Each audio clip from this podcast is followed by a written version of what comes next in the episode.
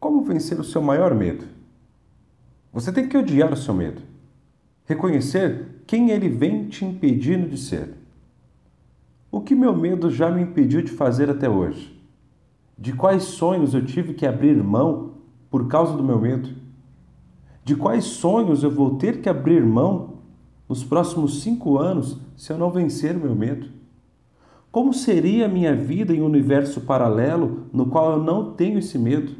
O que eu consigo fazer nessa vida que não consigo fazer na minha vida atual?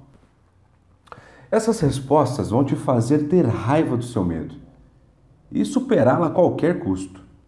Esse passo é essencial, mas não basta.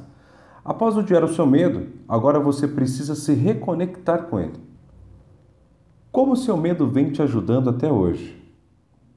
Tudo que você mantém na sua vida te faz bem de alguma maneira. E se o seu medo te acompanha há tanto tempo, algum benefício te proporciona.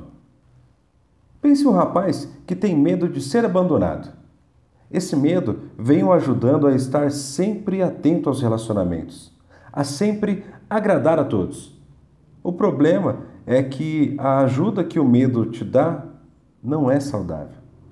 Assim como um pote de sorvete vai te ajudar a se sentir melhor em uma noite fria, o medo também pode preencher alguns buracos, mas nenhuma dessas dinâmicas é sustentável.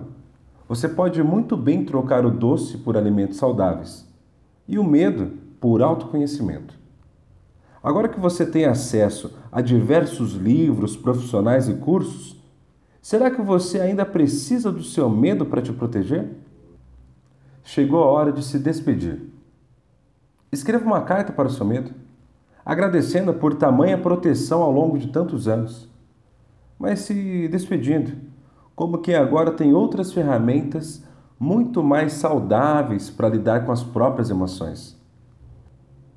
Durante muito tempo eu tive insônia e morria de medo de não dormir, até que escrevi: querida insônia, obrigado por durante tanto tempo ser um alerta para mim, de que eu precisava mudar algo em minha vida. No entanto, agora eu tenho outras ferramentas para lidar com isso. Agradeço a sua ajuda, mas me deixe em paz.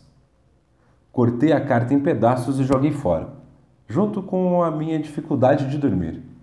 Faço o mesmo e te desejo sucesso ainda maior.